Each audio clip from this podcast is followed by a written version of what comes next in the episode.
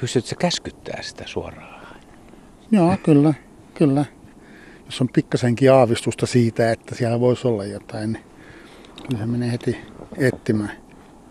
Mutta eihän tässä ole mitään aavistusta. Tässä on ihan neitsellinen lumihanki ja puhtaan valkoinen onkin, eikä yhtään myyrän jälkeen missään. Joo, no myyrät nyt ei jätäkään kauheasti jälkiä korkeintaan joskus kevättalvella sitten runsaan lumen aikaan, niin ne tekee korkeintaan hengitysreikiä tuonne hangen pintaan. Mutta nyt kun on just satanut uutta lunta, niin niitäkään ei näy. Mutta kyllä niitä siellä lumen alla on. Mitä se Naksu nyt tekee? Nyt se tuli tähän polulle ja rupeeko käpeliä palelta? Ei rupea palelta. Sinne on pikkasen tarttunut lumipaakkuu tämmöiselle pakkaskelille niin tuonne anturoiden väliin. Mä haluan nähdä uudestaan nyt tämän Lapin koiran saalistuksen. Tai tätä ei kutsuta tällä kertaa saalistukseksi, vaan koira näyttää meille, että miten hän on kiinnostunut asiaan. Joo, siis koiralla on luontaisesti se kiinnostus kaikkeen, suurimmassa osalla koiria, niin kiinnostus kaikkeen muuta elävää kohtaan ja vähän niin kuin saalistus viettiä siinä, että, että sitten sitä pystyy vahvistamaan sitä näyttämistä ja näin. Ja, ja tota, sitten kun on itse innoissaan myyristä, niin koirakin seuraa sitä, mitä se isäntä tekee ja, ja rupeaa sitten itsekin etsimään niitä ahkerammin. Ja, ja sen pystyy kouluttamaan myös sillä, että se ei niin kuin varsinaisesti saalista niitä, se vaan etsii ne ja, ja sitten niin kuin näyttää paikan.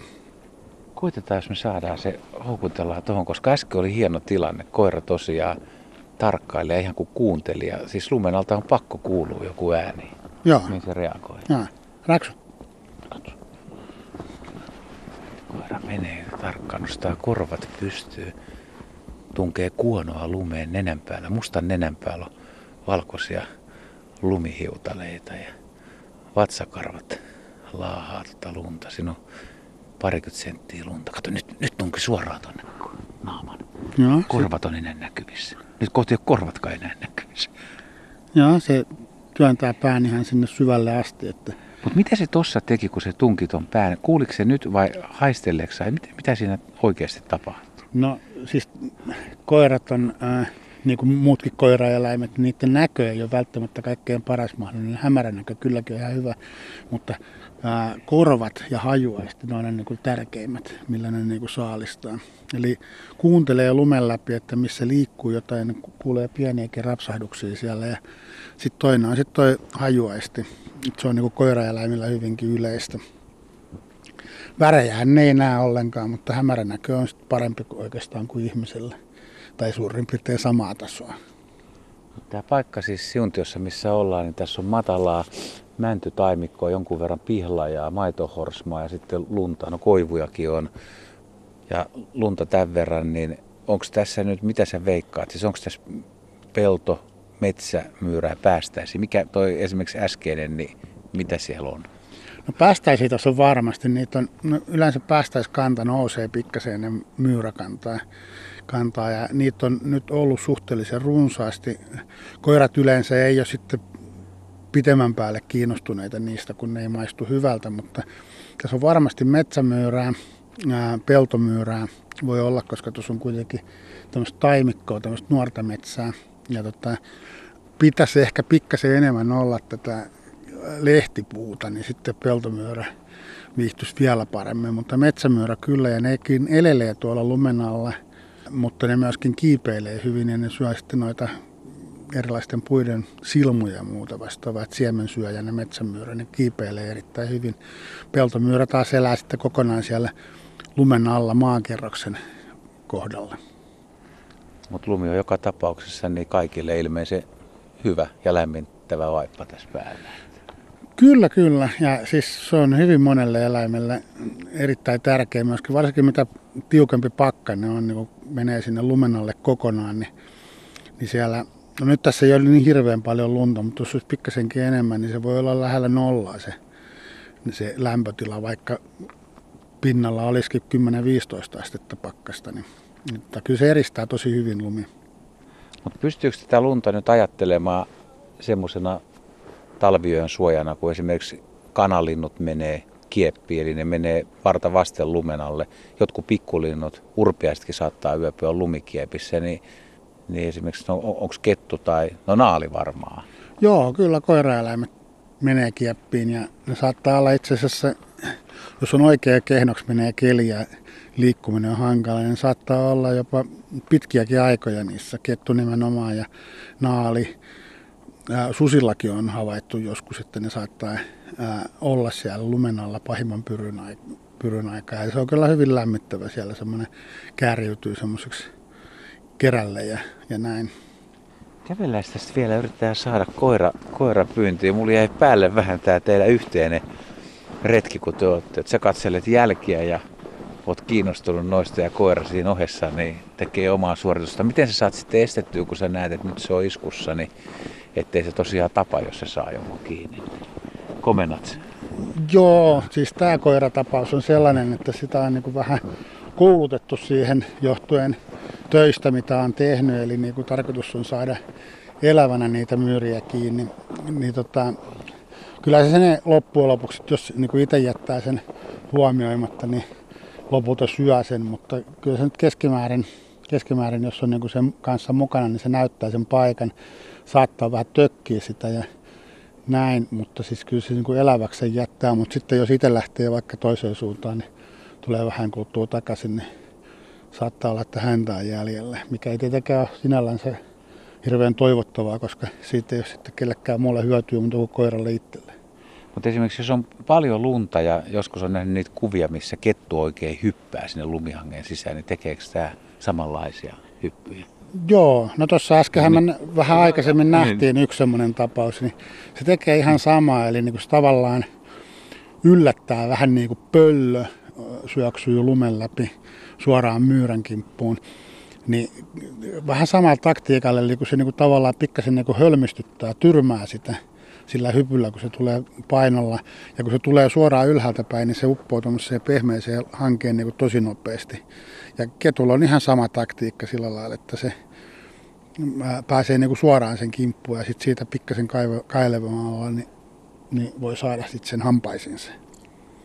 Luuleeko sä, että raksu tai naksu, niin kuin se näköjään välillä kutsut sitä, niin on niin fiksu, että se, kun se kuulee vaikka päästäisen äänen, niin se tietää, että nyt on kyseessä päästäinen, mikä ehkä haisee sitten pahalle eikä myyrä. Joo, kyllä mä oon huomannut semmoisen eron siinä, että se huomattavasti helpommin luovuttaa siitä. Nyt on ollut pitkään niin kuin myyrätön kausi, niin se saalistusinto on kyllä ollut aika innokas myöskin päästäisiin kohtaan, mutta siinä kohtaa, kun sit se saa sen näkyviä juoksemaan jonnekin, niin kyllä se jättää rauhaan siinä kohtaa. Olisiko tässä nyt kuitenkin niin, että meidänkin Tiibetispani Vekström, joka ei osta minkäänlaisia saalistajan merkkejä, että oravat ja fasanit saa kävellä metrin päästä ohi, niin kun se tuota kuonoa tunkee lumeen, niin mä oon ajatellut, että siellä on jonkun toisen koiran haju, mutta voisiko se, voisiko se olla salaa kuitenkin niin fiksu, että se haistelee myyriä? On se mahdollista, on, on tietenkin, mutta tietenkin kun tekin asutte niin kuin kaupunkialueella, niin siellä on paljon muita koiria, niin kyllä se kaiken näköisiä hajuja siellä on ja miksei ruoan tähteitäkin, niin koirat on kyllä kuitenkin niin kuin siinä mielessä eläimiä, että ne kyllä haistaa ruoan ihan hyvin, vaikka ei niin kuin saalistusviettiä sinällänsä ole. Mutta kyllä niillä aikoinaan kaikilla on ollut saalistusviettiä niin kuin tavallaan näissä eri käyttötarkoituksissa, mitä koirillekin on, on tota, mm, tehty näin myöhemmässä vaiheessa, niin niissä oikeastaan sitä koko saalistusketjun eri vaiheita eri roduilla käytetään hyödyksi. Eli niin kuin tavallaan vahvistetaan niitä ominaisuuksia, mitä niillä luontaisesti on. No onko täällä sun koiralla, niin ootko huomannut, että se reagoi sitten jänikseen tai tai kettuun tai kauriin jälkiin tai johonkin, niin reagoiko eri tavalla niin? Kyllä, siis joo. Ja ihan kyllä, siis sen huomaa käyttäytymisestä, sen huomaa niin kuin monesta eri jutusta. Eli siis niin kuin päävastustajat on oikeastaan oravia ja niiden perässä on kaikkein eniten saattaa ää, mökilläkin tuntikausia istuu puun alla, missä orava istuu ja näin. Ja sitten taas on nähnyt semmoisiakin, että jos tulee tämmöisiä vähän isompia petoeläimiä, niin niihinkin suhtautuminen on ihan erilainen, että kun kerran nuuskasta jälkeen, niin näkee käyttäytymisestä, nyt on joku kummallinen. Ja samoin sitten kun iltahämärissä kävelee, niin silloin se pitää jonkun verran ääntä, eli haukku. Eli se haukku on myös eri eläimiä kohtaan ihan erilainen, eli onko kysymyksessä kettu vai metsä, metsäkaurista tai joku muu vastaava, niin kyllä se haukkukin on erilainen niin kuin tavallaan se, että tuolla on jotain. Jos me täältä yhytettäisiin nyt hyvällä tuorella vaikka sudenjäljet, niin pelkäisikö koira niitä? Öö, joo, kyllä. Siis ainakin meikäläisen koira, mitä mulla on kokemuksia, niin monet muutkin koirat pelkää ihan luontaisesti sudenjälkeä. Eli tota, eli, mutta se ei kuitenkaan koske ihan kaikkia koiria. Että on joitain metsästyskoiria, jotka, niin kuin, joiden tiedetään niin kuin suurin piirtein suteen törmätessä niin hyökkäävä ensin kimppuun ennen kuin susi ehtii reagoida. Eli siinäkin on niin kuin yksilöllisiä eroja noissa.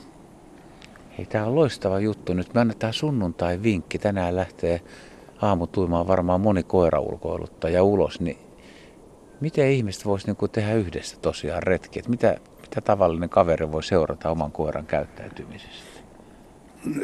Sehän onkin just jännittävä juttu. Eli niin kuin tavallaan monet ihmiset ulkoiluttaa koiria sillä lailla, että sen pitää päästä ulos ja noin. Ja jos ne rupeaisi pikkasen enemmän tarkkailemaan sitä miten se koira käyttäytyy, mitä se tekee, mitä se havainnoi. Se havainnoi eri lailla kuin ihminen, niin voi ehkä oppia paljon enemmän myöskin siitä omasta koirastaan. Ja, ja kuitenkin muistaen koko aika, että se ei ole ihminen, eli se, se havaintomaailma, mitä silloin ei varmasti ole samanlainen kuin ihmisellä. Ja myöskin niin kuin ajatukset, että koira elää enemmän hetkessä, eikä se jaksa murehtia, mitä tapahtuu tulevaisuudessa tai menneisyydessä on tapahtunut, niinkään kuin ihminen.